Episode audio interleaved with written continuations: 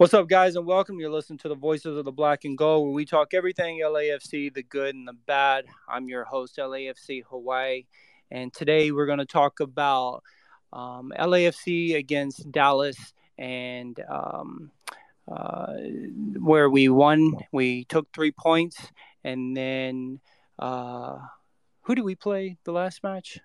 Damn, Minnesota. Yeah, Minnesota. Minnesota. Minnesota, Minnesota. we uh, we tied and took one, so we got four out of the two two games, but yet we're still in ninth place. Um, we have only a handful of games left to uh, get above that line in the playoffs. So yeah, let's let's just jump into it. Uh, the the Dallas game, it was a good game. Um, you know, it was a three two match. Uh, LAFC pulled it out and we needed those points. Uh, to be honest, I definitely didn't think it was going to be that hard of a game for LAFC. I thought it was one that we could have ran away with, um, but they fought, and uh, you know we ended up pulling it out. And when it comes to the Minnesota game, uh, I just feel like the guys didn't show up. We're lucky that we walked away with a point. Um, and yeah, that's that's where I am on all that. Uh, so four points is better than none and uh, it keeps us still in the race. Uh, but you know, look, our game. We have a game tomorrow against uh, Seattle, and that's going to be a hard one to get any points from. Uh, if we walk away with a point, we'll be lucky. Uh, you know, because they're one of the best teams in the MLS. So yeah, man, we're we're we're on that line, but we just can't seem to have everything go our way from us winning the games to the people that we need to lose matches uh, so we can gain points. And, you know, it, it's just uh, LAFC has put themselves in a position and, and we're hopeful, but it's it's a big hope. Uh, Celso, what do you think, man? Yeah, man. You know, it's it's it's a hopeful. We're all hopeful, but um, the good news is that we control our own destiny and uh, believe that if we won uh, all of our games, which there's three of them, well, two of them at home against direct competitors for the last spot, um, we can pull this off and go to the playoffs. The problem is our roster is fairly depleted, and outside of Cristian Arango, we haven't had a good answer on how to build a, a winning roster, uh, you know, to a consistent roster, if you may, uh, starting with goalkeepers all the way to the midfield. Uh, I believe really the only position that we have assurance on is Cristian Arango and, and his success that he's had um, after the departure of Diego Rossi. You know, and that's another thing. As we were praising Diego Rossi here in the in the little pre-show we do, um, it, one thing came to my mind that it was almost imperative for him to leave in order to, for Arango to have the space, the confidence, and you know essentially become what he has become so far. Um, the question is now remains is who can we build around Cristian, around Chicho, in order to you know consistently win not only at home but also away. Uh, in this last couple of games, we sort of that sort of showed that we have some offensive power and we can we can we can get ahead. But unfortunately, on the road, you know, teams beat us one way or another. Um, I thought it was going to be a really tight game in Minneapolis, and I expected a tie, a low, low, uh, a low affair, a low scoring affair, to be honest. And uh, you're right, Hawaii. We are very lucky to get out of that game with a tie. Uh, Reynoso was all over Edwards and uh, Chiqui Palacios, those guys must be having nightmares with Reynoso. The crosses in the area were plentiful from that team, and they've missed so many that you know our goalkeeper, to be very honest, had no chance against. So, yes, very lucky to get away with the with the tie. Um, very very interesting that it happened the way it did with Tyler Miller. You know, uh, having the, the the big you know, the big nutmeg goal. You know, unfortunately, I, I was about to tweet things about his performance and how it compared to some of the, the current goalkeepers that we've had since him. You know, in every category, he's been statistically better. Um, you know, but ultimately we ended up, yeah, you know, he ended up having that terrible goal, and I honestly believe LAFC gets in his mind because he did not have a good performance in the first game, uh, that ended up in a 2-2 tie. We should have won that game, to be very honest. And we should have probably won this game as well. We could have gone up 2 nothing uh, at the chance there that uh, we had at the end of the first half and, and ended up kind of throwing that away. You know, and honestly, those are the chances that that we must capitalize in order to have a winning season. And you know, if you're gonna say we're an unlucky team, you know that that's where the unluck of our or lack of luck of our team was. You know, it was at that moment right there because two nothing uh, on the road, that team would have probably been very demoralized. And uh, you know, we might have even seen Papa Harvey in there to completely close down the fort, but it didn't happen. Four out of six on the road is you would consider a good uh, a good result. But now we're looking at nine points, three of those, uh, you know, six of those against, uh, you know, top three opponents. They are trying to get seed. So, you know, the thought that they're going to rest guys, you know, I, I don't believe in it because everybody's trying to get that first, first, uh, first week buy or first game buy. So, you know, the, the, the, whole order becomes you got to beat Seattle and Colorado in the span of like a week and a half. So good luck with that. And in the middle, by the way, you have Vancouver, which is actually one of the better away teams that we've had in MLS. Oh, and by the way, the Sounders are the best one. Uh, you know, so we're gonna have to do that first. So I'll leave it at there. Open right. up to some of the other people here uh, to see how we're gonna get there because again, it's a nine out of nine situation. JP's here. He thinks we can do seven out of nine and and, and come out of uh, come out of this with the last spot. But I can tell you, it's gonna t- it's gonna re- require a lot of number crunching if we even get a tie out of this last three games. Yeah, I was going to invite JP, but he isn't on here because I've seen he's very optimistic in the chat, and he's so here. I wanted to he's see. here, I and wanted, I just invited him to speak. I wanted to see uh, how how he got the seven points because I have a hard time finding the seven points. Um, but you know, dude, honestly, you know, look, uh, we've put ourselves including the the earthquake win at home. I think he's including that one because after those three, it's, it's seven. No, I know, but I'm saying we he thinks. Uh, well, actually, he's here. Come on, JP. No, he, come on in, man. feels like we have three games and we can we can win two and tie one, right? So I, even if I we tie say... the game and, and no, I, you said that. oh, he showed up. Let's, let's I didn't say. Let's, let's let him talk. I didn't say I I wholeheartedly believe we can do that. I said if we do that, we'll make playoffs. No, you know? JP, I'm saying you're being very optimistic, and I like it. So let's hear your theory. Come on. I mean, we can beat Seattle. I think we can beat Seattle. You know, um, you do. I yeah. I, I think I, I think we can. I, it wouldn't shock me. You know, nothing about LAFC would shock me this season. If we go out and win these next three games, I wouldn't be shocked. I really wouldn't. The way the season's been going, do I think it's likely? I don't think so. But anything can happen with this team. You know, if if the Las Vegas Lights beat SKC 4-0, regardless if it was maybe SKC's worst game of the season, it still happened. You know, this team, if they show up to play, then they'll do it. What happened when when Bob made those two subs at the 25th minute against Dallas? They showed up to play. Raheem Edwards came into play. These other players came in, and and we ultimately won. And I think these games just come down to attitude. And if they have the right attitude, then they should they should get the three points. Um, obviously, Vela coming back might help the team's mentality. The leader comes back, but you know, is it easy? No. And if the LFC doesn't make playoffs, then they don't deserve to make playoffs. But if they do, then then they obviously deserved it especially with you know the three hard, or maybe the three hardest teams or the three hottest teams right now in the league, especially in the West. Um, is it likely? I give it a sixty percent chance we make playoffs, honestly. But and so, so very who, clear. So who quick. do you? So who do you see the seven points coming from, JP? Like what? Yeah, what?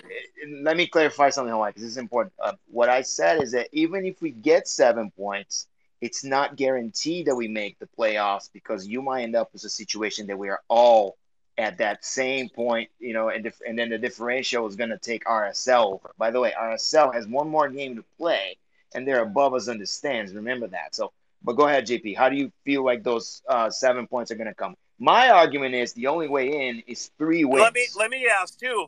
Like, what team are we going to bump out of the playoffs?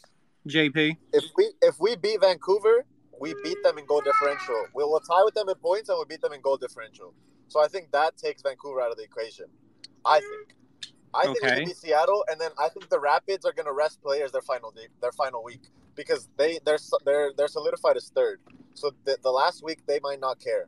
That's my that's my you know optimistic approach. But Fraser or you know MLS Extra Time has been saying how Colorado and Fraser have been trying new things this week these last weeks, you know to to so maybe he they, he tries something, you know, try something new the last week on decision day, and you know doesn't put his best eleven, and, and we you know take three points away. Sorry about. Um, obviously, we'll be playing our best game because it's decision day with nothing to lose.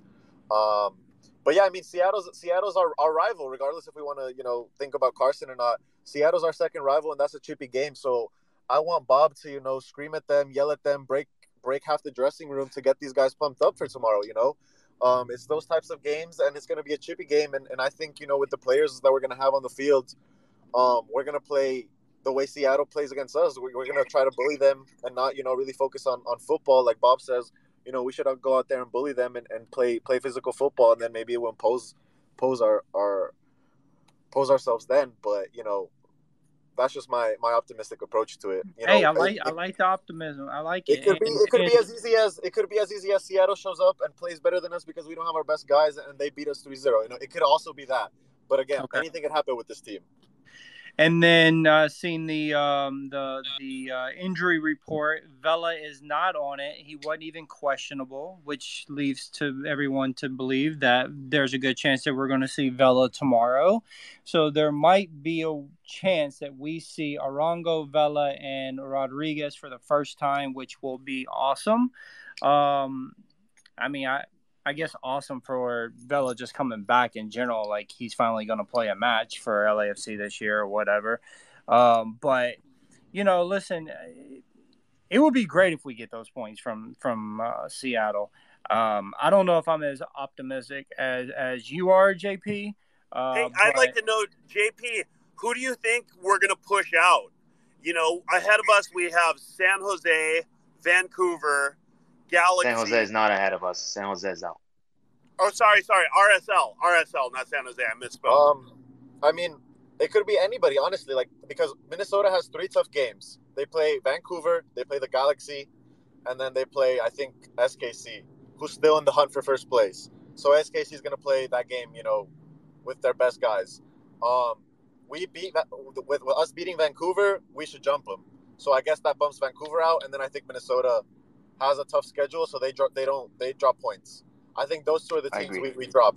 But easily, easily, you know, RSL could um, RSL could lose their last two games too because they play the Timbers and I think they play somebody else still in, in contention. They play SKC. Yeah. So the last so, week, but so, they have four games, so they yeah, have that. They they can they can lose a game. You know what I mean? They have one more game to play. And then RSL just lost. Please lose the fire. So so they're still inconsistent too. You know, again, anything can happen. It could be those three teams that we could we could bump out. Um, but again, we have to show up and, and win.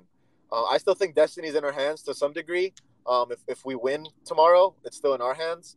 But if we, you know, tie tomorrow or lose tomorrow, then yeah, this is this is over, and we need to, you know, crunch numbers, pray, uh, do whatever we need to do. I mean, to think about that, man, we put ourselves in such a position that we have to beat Seattle for our hosts. I mean, dude, that's a that's a tough position to be in. Do you think Seattle can eliminate us in in one game? I mean, I do. I don't. I, I think we. I. I mean, I'm hopeful that we win tomorrow, but again, it doesn't surprise us because it's Seattle and they just Brian Schmetzer just has Bob's number and you know that's just the well, way not not at home. It was only one loss, so this again, it, you'll have an advantage of playing at home, and when Vela plays, we have even a bigger advantage. So again, if you if you're going to talk about odds, like the, the odds are actually in our favor to beat Seattle as long as we can put a convincing, you know, starting eleven in there, and like our go goalies don't shit the bed, you know, and like I mean, get a, an easy go in. We we don't have all to. I mean, you know, the midfield, man. When you us not having Atuesta, the, the midfield's a concern. Yeah, and it's gonna have it's to be, you know, concern. piecemeal, a lot of counter strike. I mean, the second half of the last game, That's... possession was 80-20. You know, put that in your mind that we just didn't have the ball at all. We had 40 passes for the entire 46 minutes. That's I ridiculous, mean, but that's I the way to win. Say, I, I, was going to say even the first half, dude, we bare it felt like we barely touched the ball. Yeah, second Minnesota. half was worse. You know, in Minnesota, it felt like we barely touched it. I, I even tweeted, I was like, dude, I've never seen, I've never seen LAFC play on the counter so much. Like it was, it was crazy yeah, how and, much and, they had the ball and we didn't. And watching LAFC try but we couldn't even play out of the counter. Not, watching them try to counterattack, it's, it's like they were forcing a goal, you know? Because you can't, like, the whole second half of Minnesota is just Minnesota making first time touches, passes, and they're already in the box. They're crossing it. Thank God for for Blackman, you know, getting the balls, but that's not that's not gonna fit. And especially when the midfield's tired, from trying to run all the way up and then coming back down. It's not like it's not it's not good that the midfield's doing that and then they're letting the passages go. You know, it's not good. Yeah. Who did you say, Blackman or Blackman? No, B- Blackman, the goalie. The goalie. Yeah, the goalie.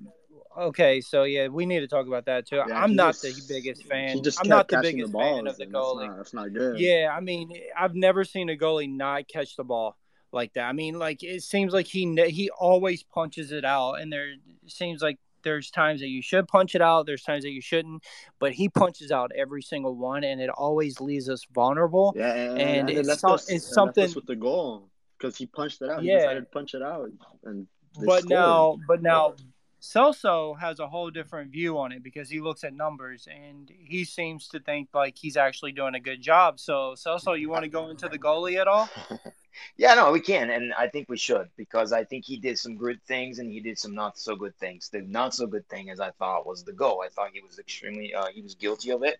Um, the fact that he's so tall, and then we have a, a goalkeeper expert here. I want some uh, some input on that from from Nelson, whenever that is. But the fact that we had someone so tall when that ball came at him at 90 miles an hour, whatever that thing came at him, because that was a missile, you know, he he's so tall that he wasn't able to put that ball up and away. You know, he put it right in front and to the side, and then um, you know the striker had a clear path shot and the goal. But an any shorter goalkeeper would have naturally put that ball up and away, right? So the his height almost like worked against him there because of the fact that he had proximity. And again, I, I love some feedback on that because I really felt that his height hurt him more than helped him there. Yeah, you know, I, I just I don't know, man. He makes me nervous back there. Um, I know he has um, you know, I know people are saying, "Oh, he has good feet and he, you know, he clears it good and whatever." Okay, that's great. But and what he does bring to the table is the long shots, like which Vermeer was terrible with, for example. And then like he's very solid with that. And then his one on one v one on one, you know, he grows in front of a, an opponent really really fast and has been really solid in those one on one positions because that's where we've been scored on in the past. So you know, I do believe he can be coached towards you know through these imperfections, which is again. Yeah, securing the ball a little bit better. You know, that's Russ too. This guy was, un, you know, was like un, a sign, you know, not playing for a long time. His saving percentage is really good. So, I mean, if we can bring him up to the 70% that he is career wise, right, we can have really good success with him because he does really a lot of good things for us. Those one on one, v one on one situations, I'm not so sure that any of the goalkeepers that we've had before would have stopped him. And he, had, he did it. So, again, in the long shots, man, why not? You know, I'm sorry. Why not Coach Romero though? Like, well, I think Romero got his time, and like you know, Bob was asked about that, and now we're giving this guy a shot. Like he had not a, a big enough sample size, and what I've seen so far is mixed, and I want to see more of it. I don't think putting uh, you know Masi in there is gonna give us a uh, you know a, a bump up because he's not bringing us down because he brings other elements that unfortunately Masi is still developing. And maybe next season he's going to be better at all of it. But right now, it's an open competition and it's this kid's turn. And I like the fact that we're giving him a chance. He's got the pedigree and he's got some good stats under his belt. And even with a shitty defense like he had it for the last few weeks that keeps changing, yet he keeps coming up with good saves, right? But again, he has to come up with the basics, right? Which is secure the ball when it comes at you. And you know, you're a big dude. You got to be a little bit better positioning your crossings because they're all over the place. Some of them you're there, some of it you're just a statue, and we don't like that. Yeah. But see, I would make the argument that Tomas had the worst defense that we had. Yeah. So he, for for what he was dealing with, he did a really good job, and he made great saves also. So that's sort of where I'm torn at. Like, I don't know, man. I just felt I felt more comfortable when when uh, Tomas was at was at uh, the goal. To be honest, it just you know I, I don't I just don't get it. I'm sort of like JP. I, I just don't I don't get my, it. My my thing is is the attitude or the you know as the goalie you need to you need to assert yourself into that position, and you know Jamal to me is just too quiet. Well, hold if, on, if he just got there. Resume, he just got there. Yeah, but but but still, you know that's why exactly you just got there, so you, you got to make yourself known. You can't be shy in, in goal. I, I I I get you know new country, new league, and everything, but you need to start screaming. You need to let them know you're you're the first voice of the back line. Right. You know, you need to get them together. And if you've seen Peter Cech, you learned under Peter Cech at Chelsea. you you played in the Premier in, in the Premiership and the Premier League. You can't stay quiet and, and Yeah. play in those leagues. Like you can't. to me, you have to, you know, the, the Minnesota game was the most comfortable I've seen him, you know, the most dominant, but still, like, you need to start screaming at these guys, especially with how shaky our defense is. I don't, see, they focus the camera on him, and I don't see him, you know, telling these guys to Yeah. position themselves. And I think that's the biggest I, I issue. think for it's On the that- on- on that- experience too, because with, with Romero, he, he just came straight out of college. That's the, and then Agree with, on that. with with Blackman, he's coming from Europe.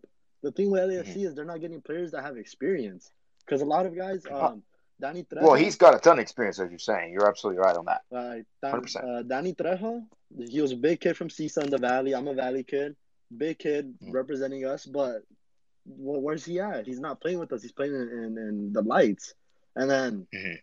half of the squad is, is players coming from from the second division of MLS. What was that league? Um, uh, USL. USL. USL. USL coming from USL or coming from college, but there's no players that have that MLS experience because we've noticed that with players like like uh, the best way I could put it is is Atlanta. They they got Parker, they got Gonzalez, they all have experience in the MLS, and then they all came in.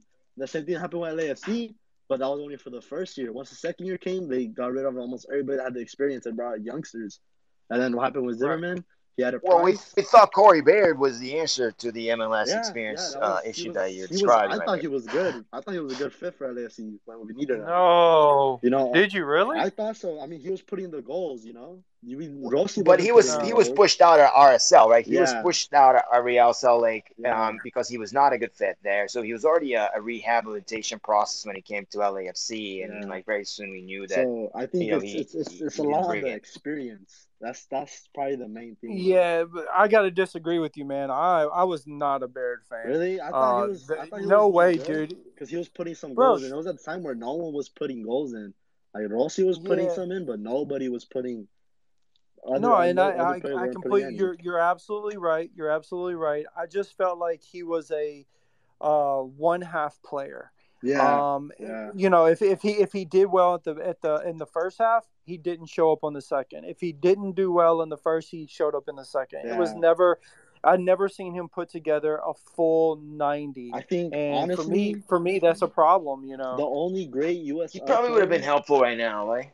The only good Yeah, we player were struggling for players. is Musovski because he's consistent, but he just doesn't get that playing time. Yeah. That's the thing. Honestly, Well, he can't. I- should not be complaining about playing time anymore because he's getting a ton of it. He's Yeah, showing he us is. good things. He's- He's probably showing the reason why we traded away from from from Corey Baird because I feel like some of the homegrown products wanted some more time, and you know, essentially that eh, you know it was not better to play Corey Baird at the money that he was getting paid, right? You much rather stick with the guys that you've grown and and and, and are doing a really good job for you on the cheap. Yeah. For me, I feel like Moose is lucky that Opoku got hurt because I feel like we we're really missing Absolutely. Opoku. yeah, we have. That's just me. I, I feel like we're really, really missing him. and, Uh, Uruguay, come on in, man. Well, um, back on back on Blackman, uh, I think there's a a little thing that we're missing, and it's Blackman doesn't know Spanish. Uh, Sisniega is completely bilingual. Uh, Romero Nelson maybe can tell us. I don't think he's fully bilingual, but he knows the basics uh, in Spanish. And you've got Chiqui, uh, Palacios, Murillo, uh, Cifuentes, Arango, Brian. All of them don't know English, and if they know English, it's like the real, real basics. Like you can tell by uh, listening to their interviews. I've never seen them doing an interview in English. It's always in Spanish and with a translator. Yep. So um, that language barrier for me may be one of the reasons why Blackman is kind of shy. Like uh, he doesn't shout that much. Maybe because Chiqui, Murillo, the, the defenders can't understand what he's saying, and uh, that's why I why I feel like having uh, Sisniega or Romero would be key to this squad. Also, Moon doesn't know English, and then I know any of uh, not not any of our keepers know how to speak uh, Korean, but it's that that little details that can help the chemistry uh, to be built up in the team.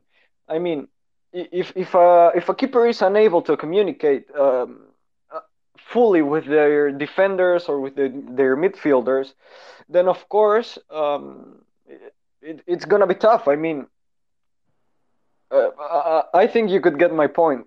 You, for in for my opinion, if you don't have a bilingual goalkeeper in a squad like the one LAFC has, you are screwed. Right, right, because the majority of them do speak Spanish. I mean, we, we actually talked about this a few episodes ago about how hard it must be for Moon. And, you know, I mean, listen, he's trying to learn English and he's trying to figure out Spanish. So, you know, the kid is, he's really against it. But then you're right. When it comes to a goalie, like to try to give any directions, it's just a bunch of hand movements, I, I would assume, if you can't speak Spanish, you know, like it just um but that's it that's an unacceptable excuse in major league soccer. I'm really sorry and if it is it's a problem with the roster it's been constructed you know as a dual you know language citizen of this country i have a deep problem with the fact that people cannot communicate and it's the language of football. So i, I have a tough tough issue with that explanation. I'm not saying it's not true because of the stupidities that we've seen us do in terms of building rosters but man if that's really the reason why we're having poor communication in the back, that we cannot speak a common language, we're in deep trouble. Just no, saying. no, no. I, am not saying honest, it's right? the only factor. It's one of them because the, the lack of communication was also there when Sisniega started and when Tomas started. It, it's only one of the factors, and for me, it's really important. But yeah, I, I completely agree with you. A good footballer should speak the language football. Then, of course, knowing a common language may be helpful. But but the, the yeah, I, I I agree with you. The lack of communication is not only because of that, uh, and and I don't think that's what I said. And if that's what uh, you no, understood, no, no, I'm, I'm, sorry, saying I, I'm saying that it, it's it, and then I said it's probably true, but right, but it's complacency, in my opinion, that that it, it takes over, and I see a lot of it. Um, Mama, uh, Mamadou uh, Fall you know, uh, was late a lot, and in one of those headers that I described in the in the beginning, that you know he was completely late, and and Lod was completely open, and you know, you name it, you know, he, he fall goes and taps um uh in the in the in the chest, kind of like wake up, man, like you know, mental. Uh, there's other cues that are outside of verbal in a soccer pitch that your defense has to be accustomed to having product of the fact that these guys don't play together as often as a line, and it's showing. And the line begins with the goalkeeper, and, and it has changed as well, right? So we're also having a little bit of ramifications there. But, you know, again, right. I, I, the communication issues are, are glaring, right? And again, how I'm not picking on you, I'm just saying that I feel like the, the, the roster was poorly built because if a language is a problem here, then we had to at least account for the fact that some guys may get hurt, right? and we may need someone to translate everything. Maybe it's Blackman or the other black one, right? That, that can maybe speak both languages and, and, and, and, and be peacemaker and everything. But at the end of the day, you know, I think Blackman, the goalkeeper, is the most equipped goalkeeper right now. He's got the experience. We got a lot of young guys out there. In, and honestly, Romero may not want to be part of this complete shit show again. I, I used the word shit three times already in the show because it is their point, right? he might just want to wait and watch this one from the stands while while we figure this out and have a decent new roster next year that we can build upon. Right? There's a lot of positives we can take from the season, despite all the, the failures that we've had. And it looks like we're yeah. going no, towards so another I, I, failure, I, which is the playoff failure. Yeah, I want to be clear. Like uh, Uruguay, you didn't say anything wrong. I think you definitely have a great point, but I also see what you're saying, Celso. Like when it comes to it, like when you're a footballer, you're gonna travel places that you aren't gonna know the language, and you just got to figure it out. You got to do your best. I'm just fired up today. Yeah, I'm fired up today. You're, you're excuse my form. I'm just fired up. Let no, no, no. Uh, I think I think you both have a great point. I let me. Um, I, agree, I agree with both of you. Um, you know, I want to talk. I want to ask. Um, uh, he probably have he have a lot of experience. He's 27 years old. He's he's supposed to be in the peak right now. Like, uh, you know, he it's not like he trained he trained with a lot of big coaches. Uh, you know, uh, when he how uh, how long did he be doing this? Almost 10 years. He probably started when he was 17, or you know, professional. I don't know when he signed. He have a lot of experience. I think um, and I was a coach, you know, you know you sign him for three months. They they know they have him uh, they already know they was bringing him before anything, no matter who get hurt or whatever, Zuniga or whatever, or Tomas. They know they gonna bring him. They was not gonna. That this is what I'm thinking. this is my. Uh, they was gonna thinking. Okay, let's don't try to make the big mistake that we did it before. That we signed a goalkeeper and we signed him for two years, and it was a lot of money. With okay? Vermeer, right? Yes, and yeah. you know, and we this problem, you know, you guys say it. You you you say uh, somebody said it. Tomas is gonna start, and later on they're gonna switch him. We know it was gonna happen. You guys know it, huh? Yeah. And, and that's we not happening only in only in our club because I don't see um, happen to the other clubs. You know, somebody get hurt or somebody make mistakes, they still keep sticking with that goalkeeper. We know that Tomas, look, to this point, I say, okay, he got the opportunity. I don't think so. They never believe in Pablo. They got, they, you know, I, I, listen. Pablo never did nothing wrong. That's what I'm thinking. Huh? I prefer Pablo. In my opinion, I take Pablo before this guy that he's there, because he costs us. We we got lucky that we don't lose the game. Huh? Mm-hmm. Like he made some. Listen, he had the best game that ever, he ever played, but he made some saves. But uh, the goalkeeper may say, uh, "What do you call? You control everything, and you control your destiny." Mm-hmm. When he made that say, that say, and he grabbed the ball or punched it out, the whole game changed. The whole game changed because they came back. Remember, they came back and they almost win, and he had to make a big save. And the, like 10 minutes later, extra they score, extra score the goal. Huh? Yes. Mm-hmm. But yes, every the goalkeeper always make what do they call um this destination for all every player because he made that save. Our team is like, oh my, oh my God, uh, the whole team, okay, wake up. We have to do something about it, huh? You understand? Right and everything changed. Now, when they score, everybody, all you saw the team, the whole team, it went like, "Fuck, what do we do now?"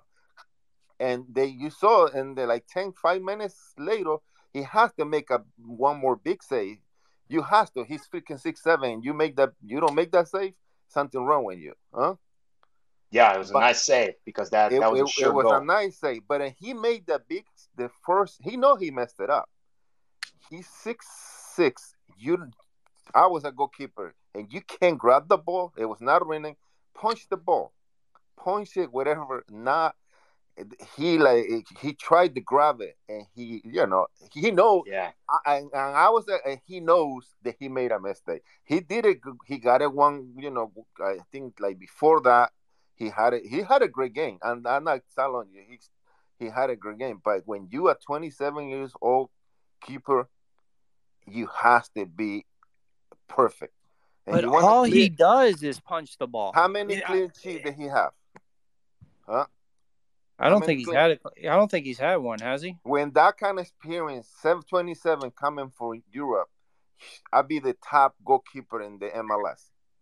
We want the our keepers. We want to go to Europe. We don't want to come back to the MLS. The MLS, when you come back to the MLS, you coming for big money. Like uh, what's his name? Uh, our goalkeeper, the national team. He came for one or two years, and he where he at now? Man, Man City, huh? Hmm. You understand? What's the point? Like he had the experience, and probably the coaches that go with experienced goalkeeper. Because Tomas, he has to learn. He has to play games. They give it the games to him. You know, like, and I'm not saying mm, Tomas he did a 100, 100% perfect, but he was there. He was doing the job. They, they, they, you know, he started really hot because we had a great defense and he was making saves that kick the the game. This guy have a lot of experience. We almost and we he make that save. The, we won the game because he clean chip for him. Yep. Agree. Uh, and yep. but when they score, our team it went, oh shit, we we like he like I excuse my language. He said, we oh shit, we fuck. Huh? yeah. I'm sorry, we did. Huh? Yeah. Every we don't have the perfect game, but uh, listen, and we and we don't have our strikers score goals. We screw because nobody's producing, and we always, you know, we need more for everybody to contribute more. Yeah, No, that's uh, true. That's very true. We do need more people to contribute. Like the goalkeeper make one save, nice save in the corner. He, but that's part of that his job. That's the job. They make save, huh? Right. It's like and you. It's like uh, um, you. Uh, what do you call? You a pilot and you don't know how pilot. You know everybody's gonna die. You know you in trouble. It's goalkeeper supposed to make save, and that's what part of the job. It's not right. like you're getting well, paid he, for he that. made he made six of them, right? And like I, you know, his saving percentage is, is growing up and has now overtaken the other two, Sisniega and and, and Tomas, right? Yeah. And he's uh, trending towards his career average in saving percentage, which is around seventy percent. And I can tell you that our front office has seen that on on this kid and thinks he can be something close to a Jonathan Bond because Jonathan Bond's career numbers were fairly high as well, right? And one thing I believe in it, no matter where you play as a goalkeeper, you're going to revert to your career numbers, you know, and, and, and, and very, and now if you're young, you're still forming them. When A guy that experienced, if he was a 70% saving, save uh, goalkeeper in his career, he's probably going to continue to do that. And he's trending towards such. So again, he's had some strong games. He was seven saves, uh, six saves against Minnesota, six saves against San Jose. You know, again, I'm not going to say he was the, the responsible for those wins of those points, but he was a big part of it. And against Dallas, we didn't really talk about that, but you know, unfortunately, again, one of those situations that they had only three shots on goal and threw went in, right? Two went in. So uh, I don't know how much we fault them for the goals in Dallas, but again, that was another too close to call over there where, you know, we go on the road, you know, we're expecting big things and I felt like the goals were just too easy to get scored on. But in any sense, I I don't know exactly if it would be better to bring any other goalkeeper. You know, I think that now that we made the switch to have him there, we might as well ride the last three games.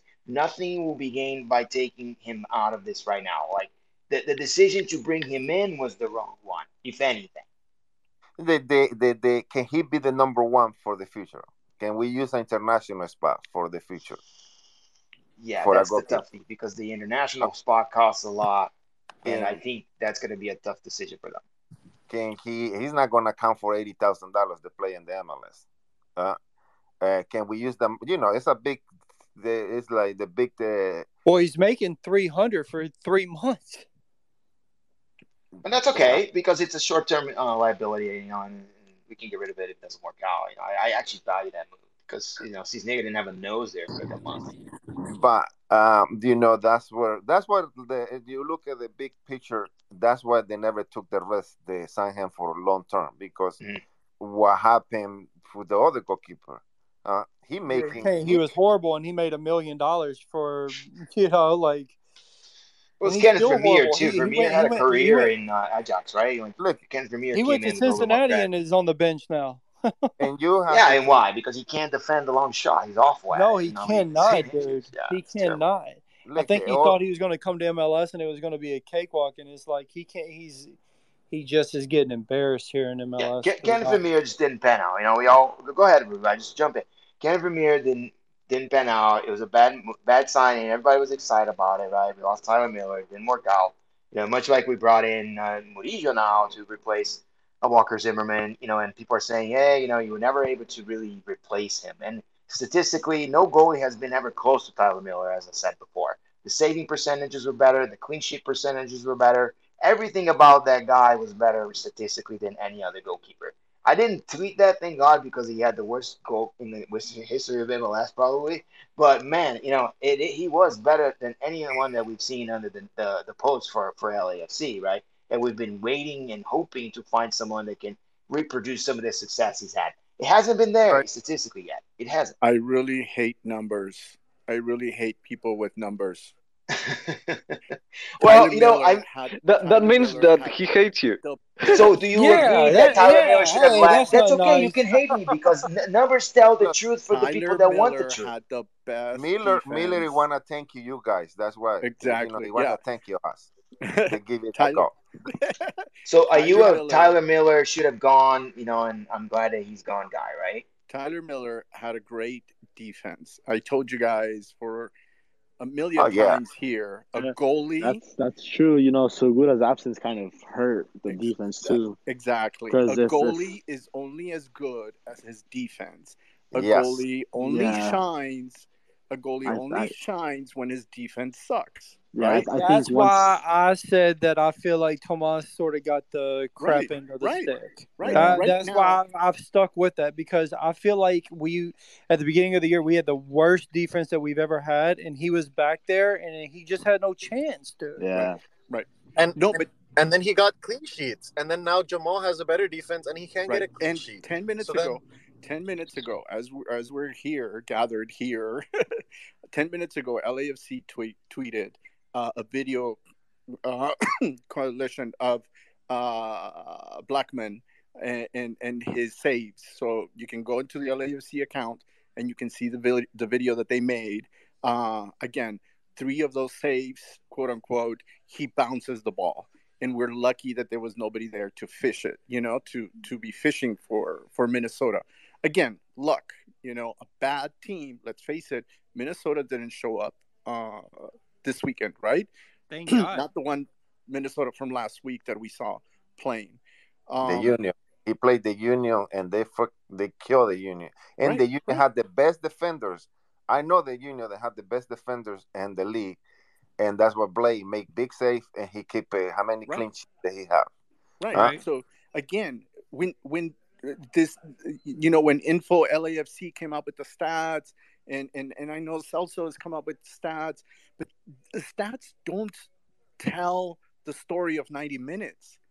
They tell the story of the, that one instance when he blocked a shot from outside. The, he had, in my opinion, he had one really good one. The one that that went over the the goal, the goal post, the long the, mm-hmm. the shot from outside that he mm-hmm. got it out. I mean, again, like Nelson says, for a six foot six goalie, if you don't save that, then what the hell are you doing even in the MLS, right? Right. Um. So for me, for for me with him, is that again, it is the LAFC identity of building up this huge expectations, and then when the team hits the field, it's like horrible crap football.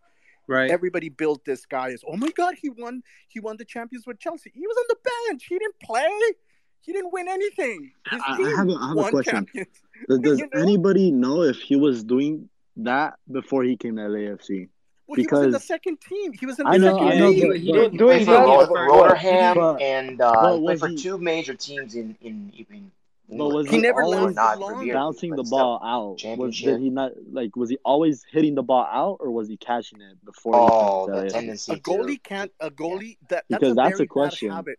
Like Nelson will tell you, knocking the ball down like that is a very bad habit in a goalie. You know, but he does it on every. He does exactly. it a lot, so dude. Nature. He does it a lot. It's his football. You get me?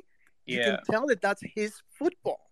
You know, of of of, uh, uh, of just blocking the ball and then getting it on the second on the second try. That's right. his football. You can't you can't which is weird because you know that ain't something that Chelsea taught him to do. Exactly. Yeah, you you know it ain't. Chelsea would have never taught him that. So that's that's my question. Was he doing that before he came to LSU, or was he doing that once? Well, I'm a Chelsea fan. I'm a Chelsea fan, and I've never seen him. He didn't play um, in the um, first. He didn't play, yeah, but I've, I've, never seen him play the first not just team, so not just with answer. Chelsea, but when he was playing, because I know he's been on loan to the, the the EFL and and some other second division teams.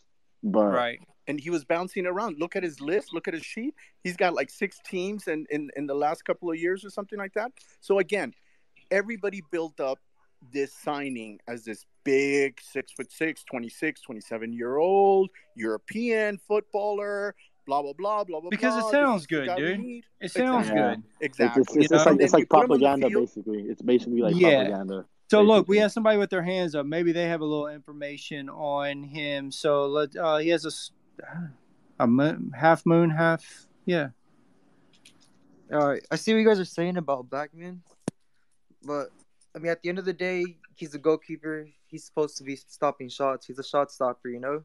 It's up to the defense to get to that second ball. You know, most of the time the defense is just ball watching once he gets the block. You're supposed yeah, to and, and a lot of that happened with Romel too, where it was bouncing off of Romel and they would just watch until, you know, none of them were already hustling back to at least hit the ball out at least if he did save it. Most of the time it just Romel hitting it out and then the rebound they score off of that. Yeah, but he, but but but he hits it out all the time, and he put, he puts it in the in the wrong position. I get what you're saying that the defense should be there, but that's sort of what we're talking about. Is that our defense hadn't been um, a great defense, so when he does that, he puts them in a bad position. Yep. And, yeah, maybe you know, and sometimes he has, but again, the other times he hasn't. So it comes and goes. the X goal of this game for Minnesota was two point one, and we got out of there with one goal. Again, just throw throw this stats guy out under the bus. I don't care. You know, at the end of the day, there was some really tough plays there that I've seen our goalkeepers not make it, and we're just showing this guy because we feel like he didn't do enough of a, but a, good job in a rebound. The, the question here, and that's that's what I have a problem with. It. He had six shots on him, seven seven shots on him and and like he, he let one go. You know what I mean? Like can you you brought up you, question. And you was uh, let me give you a question, uh, everybody. Which one you take, uh, that goalkeeper or the Orlando goalkeeper? It's international spot. Which one you take in the heartbeat? Oh. Huh? Right, right. Which the, one? The Orlando goalkeeper. The Orlando goalkeeper. Same height, same height, right? And and and he has shown a lot more athleticism uh, this season uh, playing goalie, right? But again, yep. it's like Orlando's defense is not, you know, that great. Just look at what happened yesterday. They were losing, they were winning two nothing at the 80th minute, and they ended up tying because of two huge defensive mistakes. Right? It yep. wasn't the goalie's fault. But nope. the, again, the, the, the question, uh, in my opinion, this whole anytime we talk about the goalie position at LAFC, it goes back to a question Celso um, brought up while he was dropping numbers. Was it needed? Was it necessary to bring and spend money on this guy? I know some of you guys, and I know Nelson was being nice when when, when the signing came out. It's like, oh, Romero's going to learn and blah blah blah. I mean, do you see Romero learning anything from this guy? I don't want Romero to pick up his bad habits. you know. No, but listen, dude, we got we got to see what's out there, and I, I mean, um, you know, look, there Celso has uh, numbers, and I get that we're not. Huge, I get, I get that we're not huge numbers, whatever. But you know, numbers don't lie, and so th- we have our eye test. But you got to have numbers, and and and I will say at the beginning when we started doing these episodes, Nelson said, "Look, some of some of the goalkeepers, uh, you know, if you're over in Europe, you're only going to block three big shots. Well, Celso just said he say he he had six saves, so there was seven shots really at him, and one got through. So the percentage of shots that he's that are coming at our keepers are super high because of our defense being so bad, right? And so again, that's why I go back to I feel like Tomas that, got a, Tomas got a crap end of the stick, bro. Like I feel like he he really did get a get a you know like not you can measure that. You can measure that by seeing how much X goals each goalkeeper has gone against per 90 minutes. And it's fairly the same about all three of them. We've kind of had crappy defensive move moments throughout the entire season, every single one of them. Right about but that. it's the rival too, So I mean, uh, Blackman has not faced you. You, you know tomorrow. tomorrow all tomorrow of these we're gonna see. Right. All, all we, exactly. We win tomorrow, and we win tomorrow. We win it all. Because I saw, huh? Yep.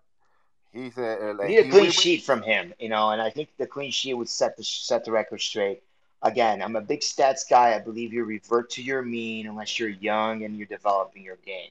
He's a 70% saving guy, and I think we can replicate to hit Celso. this with him and get success. If he gets a clean goalie, sheet, it's going to be a different. It's going. It will be a different situation. Yeah, this this goalie, I expect this goalie to come out looking for the ball during a corner. I expect this goalie to come out with his fist and hit the ball out on a direct kick into the goal. I ex- expect this goalie to go one on one with the forward and push him out away from the ball. I expect this. Wait a minute, but he does that on the cor- on the he's lost really all well, those right? Challenges, bro. He's lost all those challenges. The the goals against him have come either from from uh what do you call it from corner a corner kicks? kick, right, on a header, I mean, a six foot. Yeah, the San Jose. You're talking about the San Jose goal, right? Not because the not, that the, the Galaxy goal was one, one, right? He should have came out looking for the ball yeah, and that, that, that game. That goal was kind of weird. That goal was weird. Again, I the San Jose game was in. insane. He got shelled on, man. Like he had seven yeah. shots at him. Like I don't know how that goal went in. in. Out of all the shots, that one went in. That's why right. I don't get. It. Right. Yeah, right. and that's it's the like thing. Weird. Like he, he's letting the easy ones go, and and which tells me maybe you're rusty and you just need a little bit more game cadence, right, to kind of iron out the things that are basic, right, because you're doing the reflex and the stuff that you can't train, and when because you hit a ceiling, right? Again if there's someone shoots at you a hundred times, right? A hundred shots at you, someone is making 50 of the 50 shoot 50 saves, someone is making 70. Who do you think is the better goalie? Just ask me, answer me that question. Any one of you. 100 shots each. Sure. I'd rather Blackman, honestly, over. So Blackman is the better goalkeeper, right? Because every single goal have had a 52% saving, uh, saving, um, you know, again, uh, percentage this season, and it, we're bottom of the league in every single goalkeeper. So if the guy's bringing 70 plus, we gotta listen, man. Like that's why he's there. He's there because of the stats. Honestly, he's there because of the stats. Started that game, we guarantee you Minnesota that he wouldn't block that one on one, that major one on one that he blocked. Romero doesn't get to that. Romero, I guess I don't know that it, because it haven't happened, and I've seen Romero do things on top of the post that um I think he's he's more aware. Uh, I think Romero's reflex might be slightly better. But that one-on-one awareness of growing in front of your opponent, like he did in front of Lod and he did in front of the, the, the substitute that came in really, really well into the game and almost got the score twice. I don't know. I really don't know. Plus the fact that you played on the road under just hostile environment, which can yeah. make you play a little bit worse. But it was, again, Romero is not phased by that. We saw him go to Atlanta and just kick, kick, you know, have a, a solid, solid uh, appearance there. You were there. Uh,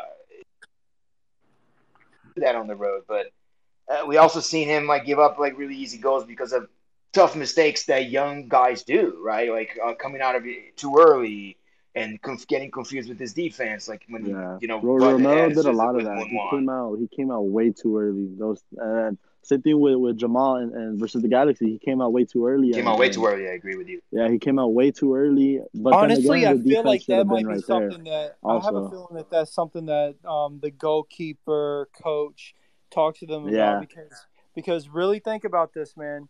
Miller did that a lot yeah. for us also and it would be something I would write about all the time. Like, why is he so far out? What the hell is he doing right now? Yeah, it and, was. And it seems like that's something that that our our co- uh, goalie coach must uh, encourage them to do because we've had a lot of our goalies do that. So, you yeah, know, but I, I feel like I think just... that's a that's just a habit for goalies because versus San Jose, that happened with Chicho. Um, Rodriguez gave him the pass and the goalie came out like way too early he stopped and then he came out and then Chicho scored. So I don't know. Maybe it's a habit goalies do, but the same time, yeah, the coaching has because you're coaching them. You're supposed to. Right. It's like a, it's like a teacher. You're supposed to teach right. them the, the subject. That's true. The, the, better question, and we haven't spent any time talking about, is that how do we allow that many crosses? You know, what is going on with our defense and midfield, especially on the flanks? You know, the fact that Edwards and Palacios couldn't do anything together to, to stop the progression from from um, you know that was coming from Reynoso, and they knew so that. Need, I mean, how need, many crosses did he You know, I, I, think I we think need for... to talk about this because I don't I don't understand uh, Edwards. Talk about a disappointment with Palacios, man. I I actually like would go to bed and say like why are we not playing him? But like when I see what he did defensively this game, I'm really concerned where his head is, and I feel like he's trying to come out go out of his roster too because you know I, I don't understand what he's doing. Uh, well, we haven't let Eric talk at all. Come on yeah. in, Eric. I mean, What's let's up, hear from you, man. we, you've been just sitting there. Come on, jump in and tell us what you think. Man, I'm this this season's just making me numb. um, yeah, I mean, you know, we're just just kind of. I feel like we're just going through the motions, and all of these, you know, we're not eliminated yet. Is really just from the team marketing department for the most part and and and and JP. No, just kidding, JP. but just saying, hey, why don't you keep caring about LAFC because the rest of the season matters, you know? And uh, yeah, you know, so a, a, lot of these things, like I get, I get trying out some of the new guys, some new things because you know these are real games here. At the same time, we have to win, but I mean, we're just we're so depleted at midfield. We, you know, all of our systemic problems just just continue to happen. So So, but um, what do you think about the Gully situation that we were just chatting about? Um, you know, well, well, you tweeted you wanted the change back. So let's talk about the tweet you sent. You yeah. say it's time to bring Mossy back. By the way, Kalma is the, the proper name. I love that. I thought that was on point. I didn't think it was time yet. I think we need to see three more games from uh, Jamal. What do you think? I mean, are we trying to win out the season or are we tinkering with the lineup? You know, and uh, to me, if you know, we have him, we have Blackman there for the rest of the season, so we kind of got to see what we got. You know, of of the two options, I think Tomasi is the better option myself. I've been thinking he's a better option. I think he's a better option for the future. So if he's the better option and we're trying to win out to make the playoffs, why aren't we playing the guy who can get us to the playoffs? And instead, we're kind of just like, you know, let's see what we got and see if this is a guy we want to go with next year and spend this money on in the the lineup. You know, so it's it's kind of uh it's kind of schizophrenic in a way. Like, wh- which do you want? Like, what are the two scenarios? Are we gonna play our roster out to see, you know, some ideas for next season what we're going to try or are we trying to still play in 2021 and so i you know i i wonder how long ago they just kind of decided to throw the towel in on the season and work on some other things or not or i'm just being overly pessimist like i i tend to be but um so you know it's it's it's kind of like that with a lot of things. With the goalie situation, I'm I'm just kind of like, what's going on in the team's mind to make them have these decisions? You know, like same same thing with uh, you know, what they're gonna do with Vela. Like, what's in there? Like, I'm just trying to read the tea leaves to kind of understand what direction the front office is going with because you know they can be pretty secretive about a lot of things, and so. Right. So I don't really know what to think of the goalie situation. If they're just going to try out Blackman, it makes sense, you know let's try some other things out because the season's toast, you know. But if they want to talk about fighting to win out for the season, then again, you know, I don't know why what what they're experimenting for. Right, right. Well, you also just talked about Vela, and you know, I was just looking at the injury report. We have eight players that are out for this game. Um, come against uh, Seattle. Uh, Vela is not on that list, so it's hopefully we're going to be able to see some minutes with him. And then we also got word that he is going to go do an interview with Max. Um, it sort of got me fired up when I seen that. I got to be honest about it. And I know I'm jumping ahead, but you know, you brought up Vela and everything, so I guess we should actually talk about this. Um, you know, I, I feel like it's just a little too late it's like we've asked for Vela to do interviews when he was hurt in the middle when everything was going bad and now at the end of the season when we're you know we we get four points we get we're still in ninth place we're gonna play Seattle. He you know it's like it just feels like what what is this conversation going to be about? Is it about that you're leaving? Is it about that you're coming back? And if he is coming back I mean what, yeah what, you know, what, I, what are you going to Halloween. Like, Personally, like everything it's about else, Halloween to later come back. Yeah. What was I, that? Would you say? Bill is definitely not going to talk about his renewal contract. He's not. Then what is the conversation year. about, That's going to be about Halloween and what he's going to do with his kids on Halloween and Malibu. Yeah, that's it. I, I want to see. Yeah, I you know I'll watch it and I just want to see if he's going to try to Man, blow that, smoke that up better our not be it, bro. You know, if, listen, you, you, this, this is what I want to say. This is what I want to say, and I'll open it up to everybody. If that's true, foot, it's a slap in our face. We've had a lot of slaps in the face from Vela this year. And if we do not get some type of explanation on his injuries, if we don't get some type of passion from him, and then the club's like, oh, yeah, we signed him for another year, it's like, bro, we're throwing whatever. Do you actually expect, do you actually expect Max uh, Max to ask these questions. I know. that's the fundamental. I know. I know. That's Foot, the, but I'm saying, what is the point, bro? Yeah, it's entertainment, bro. It's entertainment. No, it's you know this. Man. So I, I, I just want to see whether he's going to come out there and like be real, or if he's going to blow smoke up our ass and do a marketing thing. You know, if he just comes out and you know, and he's like, yeah, you know, this season really isn't what we hope, but I'm just getting ready for next season to give it all so that we can, you know, pick up where we left off. Like something like that, I'm going to be pissed at. Compare and if Max doesn't push back on that, I'll be pissed off. But if he's like, you know, it's been a rough year. I've had a great time in MLS. The fans are great, you know, and uh, I'm I'm trying to see, you know, whether I'm a good fit here next year or whether I'm going to go find something else, something like that. Like at least that's a little more real, and I'm cool with that. But how about how how about he play tomorrow and we win tomorrow? I, he's gonna he's gonna play yeah. some points. I just posted a I just posted a uh, an article from To the End where they quote Bradley that he's definitely not going to start tomorrow, but he is going to play, right? Well, I, I, I want to answer. Hopeful. I want to. I want to answer Tom uh, Nelson's question. I mean, look, if he scores, I'm happy, and yeah, I'm to root for him, and I'm to be stoked about it. But to be completely honest, I mean, okay, yeah, you came back at the end of the season. You know, we've heard that you were questionable four games ago. You know, like if if if he really cared about this club, like not going to the beach with your family on on Derby Day and really working to get healthy would have been great. That's just my opinion. Like, like you know, we we talked about it a little bit, and it's true. Like, I'm here for this badge. I'm here for this club, and you know, uh, players going to come and go. But dude, I want players here that want to be here. You know, I'm not yeah, the hugest yeah, Arango fan. I like Arango. I'm all for Arango. But the one thing I like about Arango is, is he wants to be in LA. He wants to play at LAFC, and yeah. he wants to be in the MLS. And for that reason, I I like this guy. Yeah. But for a guy not to want to aspirations, here, right? I'm pretty right. sure Arango has aspirations to move forward in his career as well. He just got uh, now he's going to get a nod for the Colombia national team. It looks like, right? Don't you agree? Yeah, yeah. He's trying to springboard and, and, and then, and, then, and then to be to be like, oh yeah, I'm going. If he comes out and is like, oh, I'm going to see what the club does and this and that, we're wasting our time listening to this. Like, we what might, are we doing? We might yeah, end talk, up, talk is might, cheap. We might yeah, end up with an yeah, interview. We'll see what happens. Yeah. We might yes. end up with an interview that is less than what he said during the All Star game. I mean, that's what I'm comparing it to.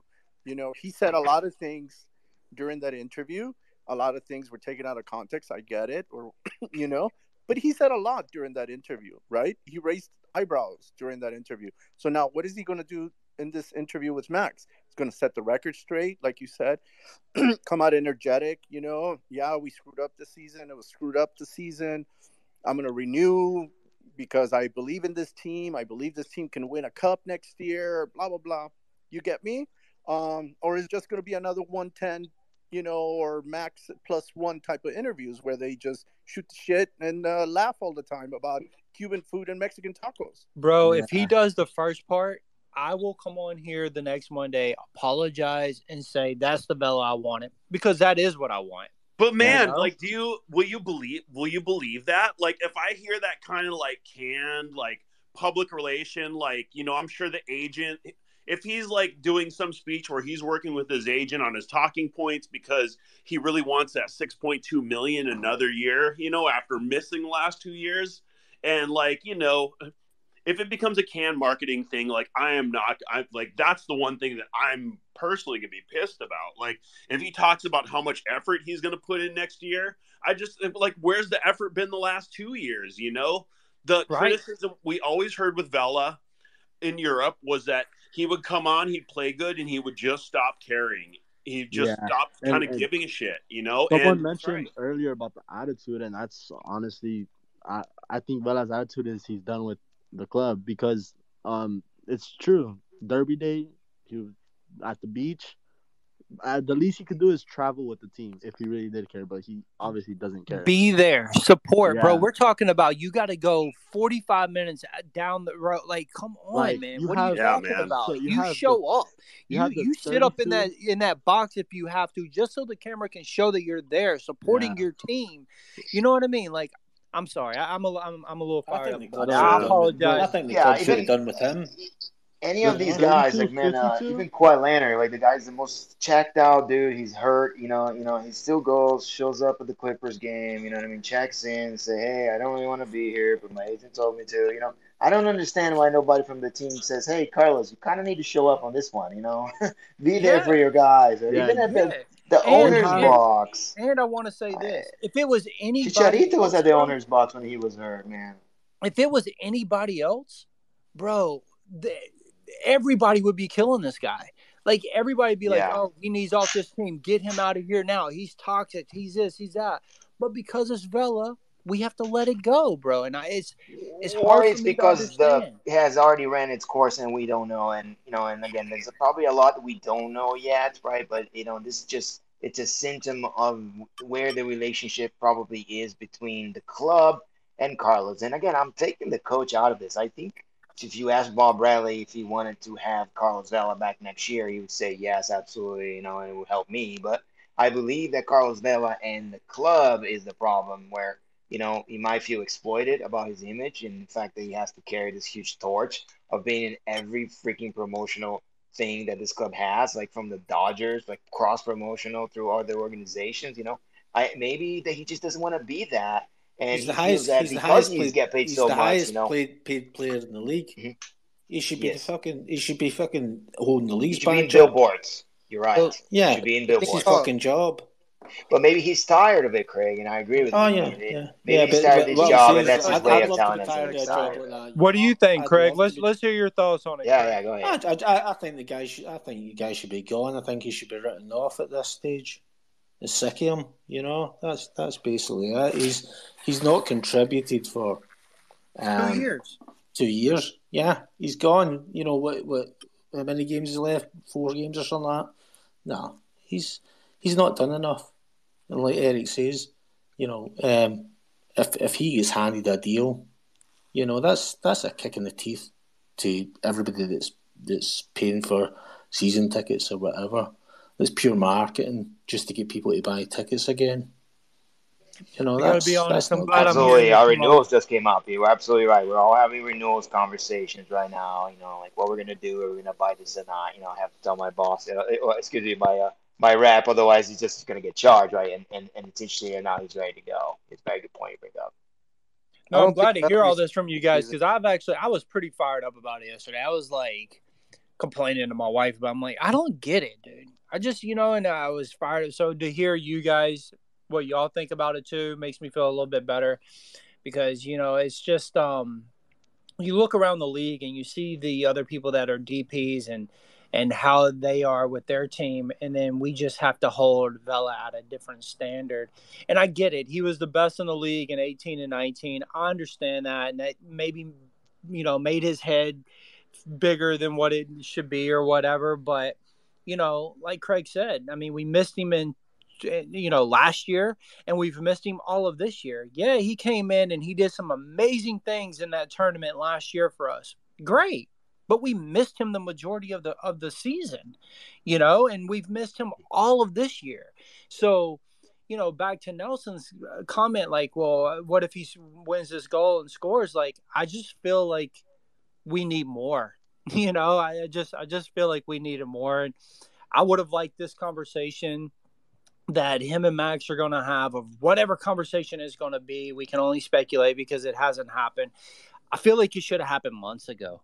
You know, I feel like when he was really hurt, that we should have heard from Vela, not yeah. the, not not not after the match or whatever, which I would have liked. But I feel like we should have heard from Vela in this type of uh, interview with Max, being like, "Hey, this is how I feel about this, and this is what I wish I would have done. Blah blah blah. Anybody, you know? anyone listen to the interview yesterday with JT by any chance? No, I I didn't. I'm gonna go back and listen to it. I was checked out after I seen that, bro. I, I just was like, fuck this, you know, like I'm done. So no, I didn't. Did you? J- no, no, no, an ambassador of football in the city. You know, like the the, the event yesterday for for the English Premier, had, it was all orchestrated by LAFC. It was right at the Coliseum. You know, with the feel and a lot of the fans. I guarantee that that go to LAFC games were in that, and it was really well put together. And JT was really talking about that and how you know, among other things. You know, I, again, I caught a little bit of it, but understand that the position that JT is for football and soccer in the city he, the guy is powerful, right? And I, I don't believe that we're going to get rid of him for quite some time.